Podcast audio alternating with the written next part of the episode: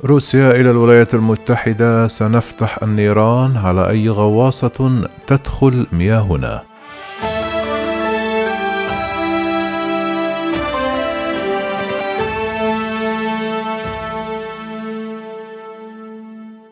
بالرغم من نفي الولايات المتحدة الأمريكية السبت الماضي تنفيذ عمليات عسكرية في المياه الإقليمية الروسية نقلت وكالة انترفاكس الروسية للأنباء عن مسؤول عسكري روسي كبير قوله اليوم الاثنين إن موسكو مستعدة لفتح النيران على أي سفن أو غواصات أجنبية تدخل مياهها الإقليمية بصورة غير مشروعة.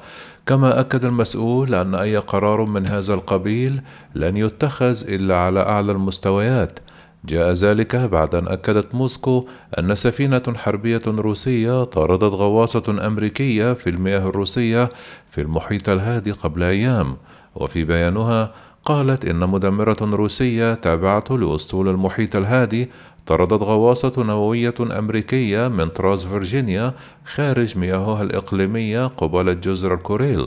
وبحسب بيان صادر من وزارة الدفاع الروسية فإن الحادث وقع صباح السبت مشيرة إلى أن المدمرة الروسية مارشال شابوشينكوف بثت رسالة تحت المياه تأمر فيها الغواصة الأمريكية بالصعود إلى السطح. وبعد رفضها استخدمت المدمرة وسائل لم تحدد لإجبار الغواصة على مغادرة المياه الإقليمية الروسية بأقصى سرعة وفقا للبيان الروسي. يشار إلى أن التوتر بين الولايات المتحدة وروسيا قد وصل أعلى درجاته بسبب الأزمة الأوكرانية وتهديد بموسكو بغزو قريب.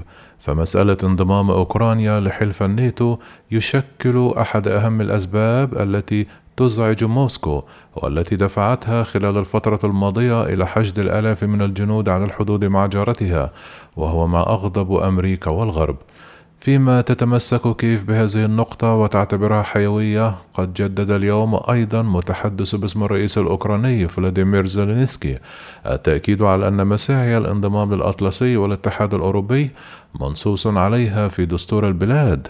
وستظل أولوية مطلقة. يذكر أنه منذ أشهر تتهم واشنطن موسكو بحشد أكثر من مائة ألف جندي على الحدود بما ينذر بغزو وشيك للأراضي الأوكرانية.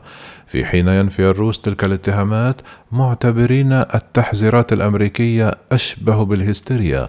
مطالبين في الوقت عينه بتقديم ضمانات أمنية تهدئ مخاوفهم بينما رفض انضمام أوكرانيا إلى الناتو ووقف توسع الحلف شرقا وهو ما يرفضه الأخير.